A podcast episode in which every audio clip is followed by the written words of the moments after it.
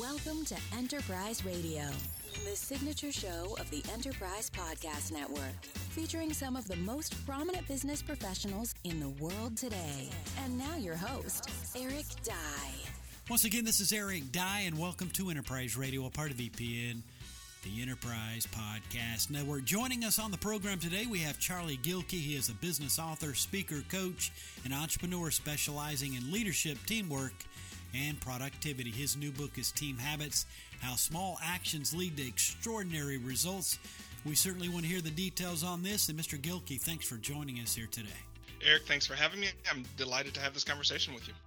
Well, I'm certainly looking forward to hearing from you, and thanks for your time here today. So, you seem to take a lot of contrary or unconventional stances in this book, I understand. So, where are these stances coming from? Let's kick it off with that today. Well, so many of the contrary stances that I take are just coming from the field, to be honest, Eric. Um, I do a lot of executive coaching and change management um, consulting, and so much of the actual practitioner work flies in the face of so much of the business, the standard conventional business um, counsel out there. And so, you know, I got tired of just having to say over and over again, well, that doesn't work and this doesn't work, instead of saying, okay, here's what works. I mean, here's how we need to approach this. Well, I'm sure you've seen a lot over the years, so I'm sure that this is a must read, Team Habits. Now, why did you actually decide to write the book, Team Habits? Uh, what was the motivation there? Well, I decided to write the book Team Habits because what I noticed, well, there are a few things, Eric, here. One is one of the unwanted gifts of COVID is that it took all of our work ways, which are what they sound like, ways we work together, and all of our team habits and just threw them out on the floor. Said, you know what, that's not how we do it anymore. And we had to figure out simple things like how do we have a meeting now? Like how do we actually collaborate on work when we're not in the office or when we're in this new world? And so COVID created this really important moment, you know, and as I was out in the field speaking and consulting and, and coaching, my point was, look, y'all, if we're gonna have to be making a new normal anyways, let's make it better and how I knew how to make it better was not by trying to change the people on our teams, because Eric, changing people is hard. It's real hard. But when we look at it, changing the ways we work with each other is so much easier to do, especially if we make the changes we need to be about the processes, the team habits, and the systems, and not veiled character attacks. And so Eric, to your point, since it was time to create a new normal, I decided let's write. I want to write a book that helps people focus on the things that are easier to change, that are more enduring, and that make us actually want to show up and do great work together. Well, we certainly appreciate your efforts here in making this available. Team Habits. We'll talk more about where you can pick that up at the end. So, tell me, what's the link between this book on teamwork and your last book on personal productivity, which I think you can't get enough information on personal productivity, can you? Yeah, so my last book, well, when I started my last book, Start Finishing, I knew that it was a part of at least a three arc series. So Start Finishing addresses how do you do your best work? Like, how do you do your best work? And I knew the second book in that arc was going to be how do we do our best work together? Um, and so even at the time that I was writing Start Finishing, I called what's now Team Habits Start Finishing Together.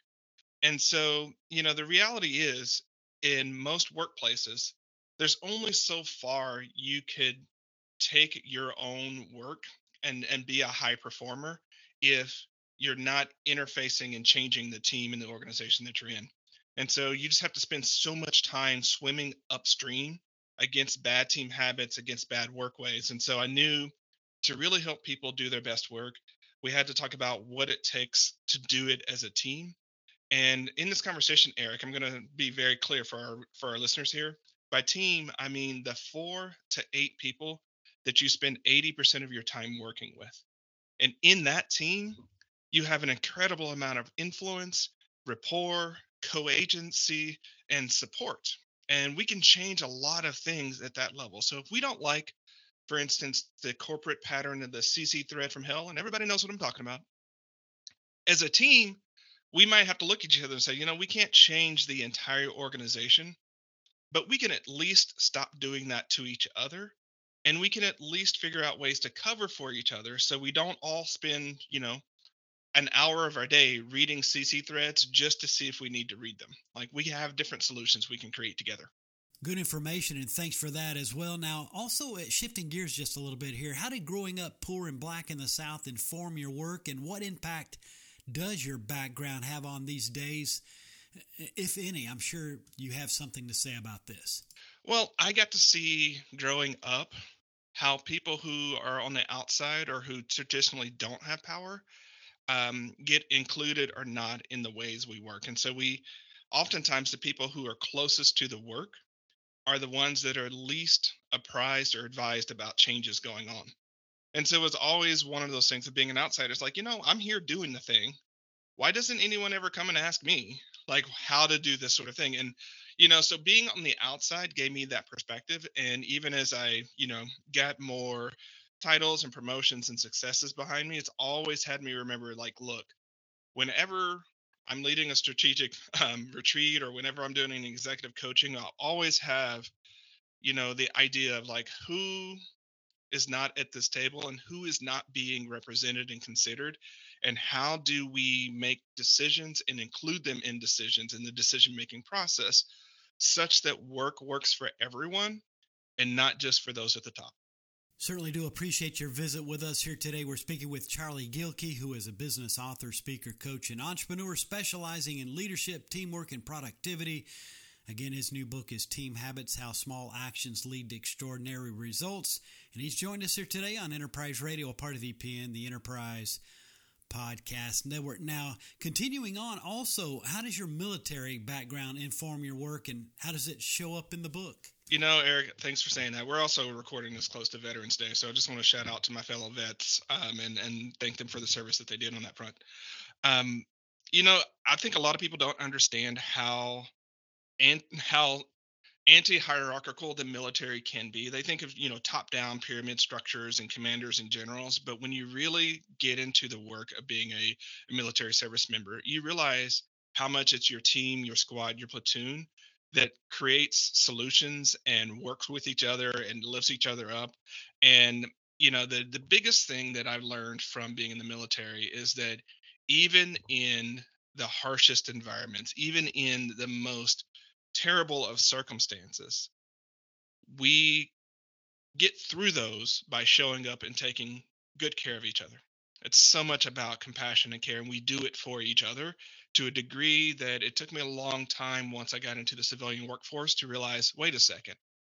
These folks don't work and feel each other, feel about each other the same that I did when we was in the army, and that's part of the problem. That's why Eric Team Habits starts the the major type of team habits that it starts with is around belonging. Now, belonging can go a lot of different ways, but I've experienced and have led and have been in teams where we were going to go to hell and back together. That was a given. So no matter what came up in the bumps and, you know, friction and tension of work, we knew at the end of the day we were going to get through it together and we can figure it out. And that so heavily informs my work on this because, you know, sometimes Eric, the things that I have to push back the most on with interviews is they're like, hey Charlie, like you're presenting a very ideal of you know position of the way we can work with it. You're saying we can get together as a team. We can treat each other with good intent. We can you know assume that we're doing our best. We can assume that the person on the other side has their back. And they're like come on but like is that really real? And i'm like yes absolutely it's real. Or it can be if you decide to follow the number one rule of being a great teammate which is be the teammate you want your teammates to be if we just did that eric so much about work would change because when we show up, we knew that it was about solving difficult problems together versus the personality conflicts and tensions and sort of fiefdoms that can sometimes happen at work. Some real serious teamwork methods learned in your time in the military. That certainly is some valuable information right there. Thanks so much for sharing a little bit there. What insights or practices from the book come easy for you personally, and which ones do you struggle with the most? So, um, belonging comes really easy for me and my team. Um, partially my background, some of the things that we've alluded to on this on this um, call, real quick.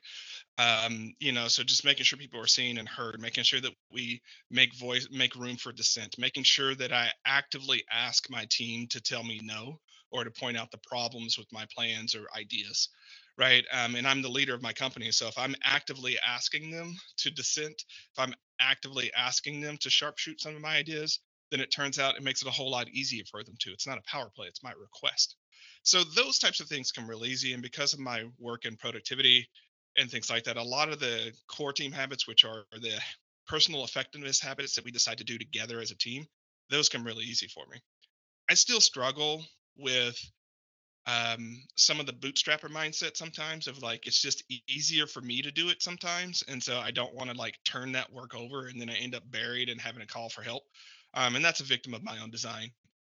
And sometimes when I'm moving really really quickly, I don't do as good of a job of giving enough people time to weigh in on the decision and do their own research for it. And so I try not to give my team sort of fait accomplis where I've already decided, but then I ask them for feedback and then they know damn well that I've already decided.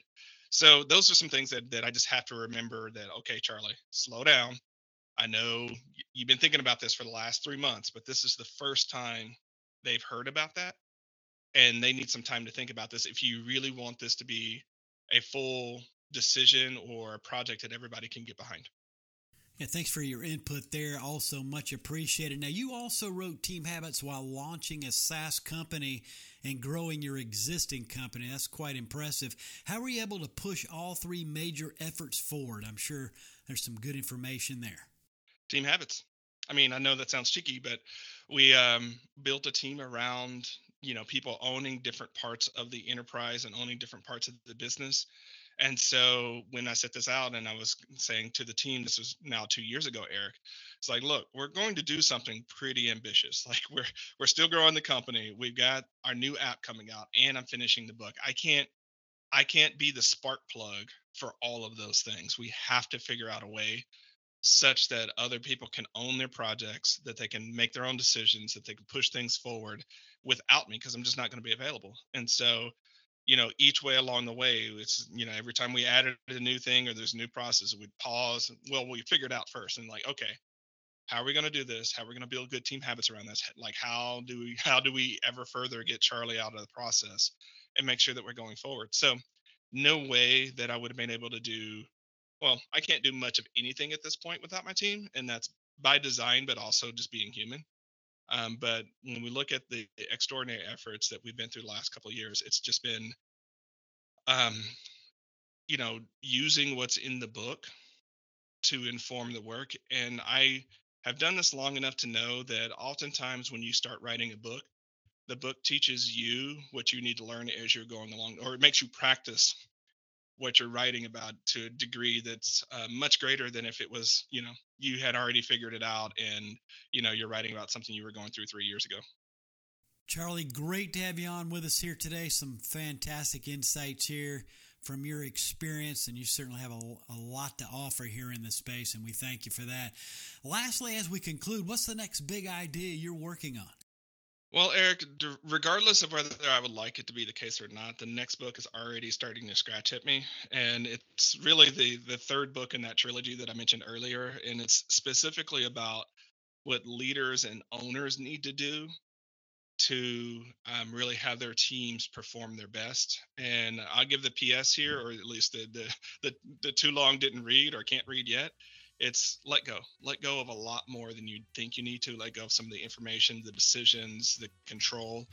And when you let go in the right ways you will see your team soar and do things that you would have never thought they can do.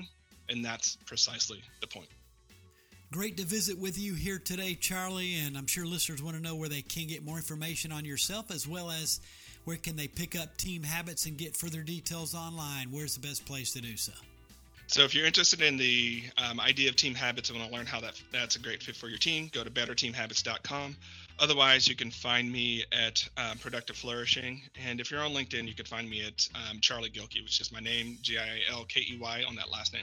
Easy enough, and of course, listeners, you can find all links within the show notes of this broadcast for your convenience as well. Mr. Gilkey, all the best, and thanks so much for joining us here today on Enterprise Radio. Thanks so much, Eric. And you're certainly more than welcome. Again, we've been speaking with Mr. Charlie Gilkey, a business author, speaker, coach, and entrepreneur specializing in leadership, teamwork, and productivity. Again, his new book is Team Habits how small actions lead to extraordinary results. And for further details, simply visit betterteamhabits.com. And this is Eric Dye, and you've been listening to Enterprise Radio, a part of EPN, the Enterprise Podcast Network. Tune into our live location as we are streaming live 24 7 around the world at epodcastnetwork.com forward slash live. You can also find our live stream on iTunes Radio and TuneIn Radio, as well as the TuneIn Radio app for your listening convenience. And as always, we thank you for your support and for tuning in. Thanks for listening to Enterprise Radio. To subscribe to more of our programming, visit epodcastnetwork.com.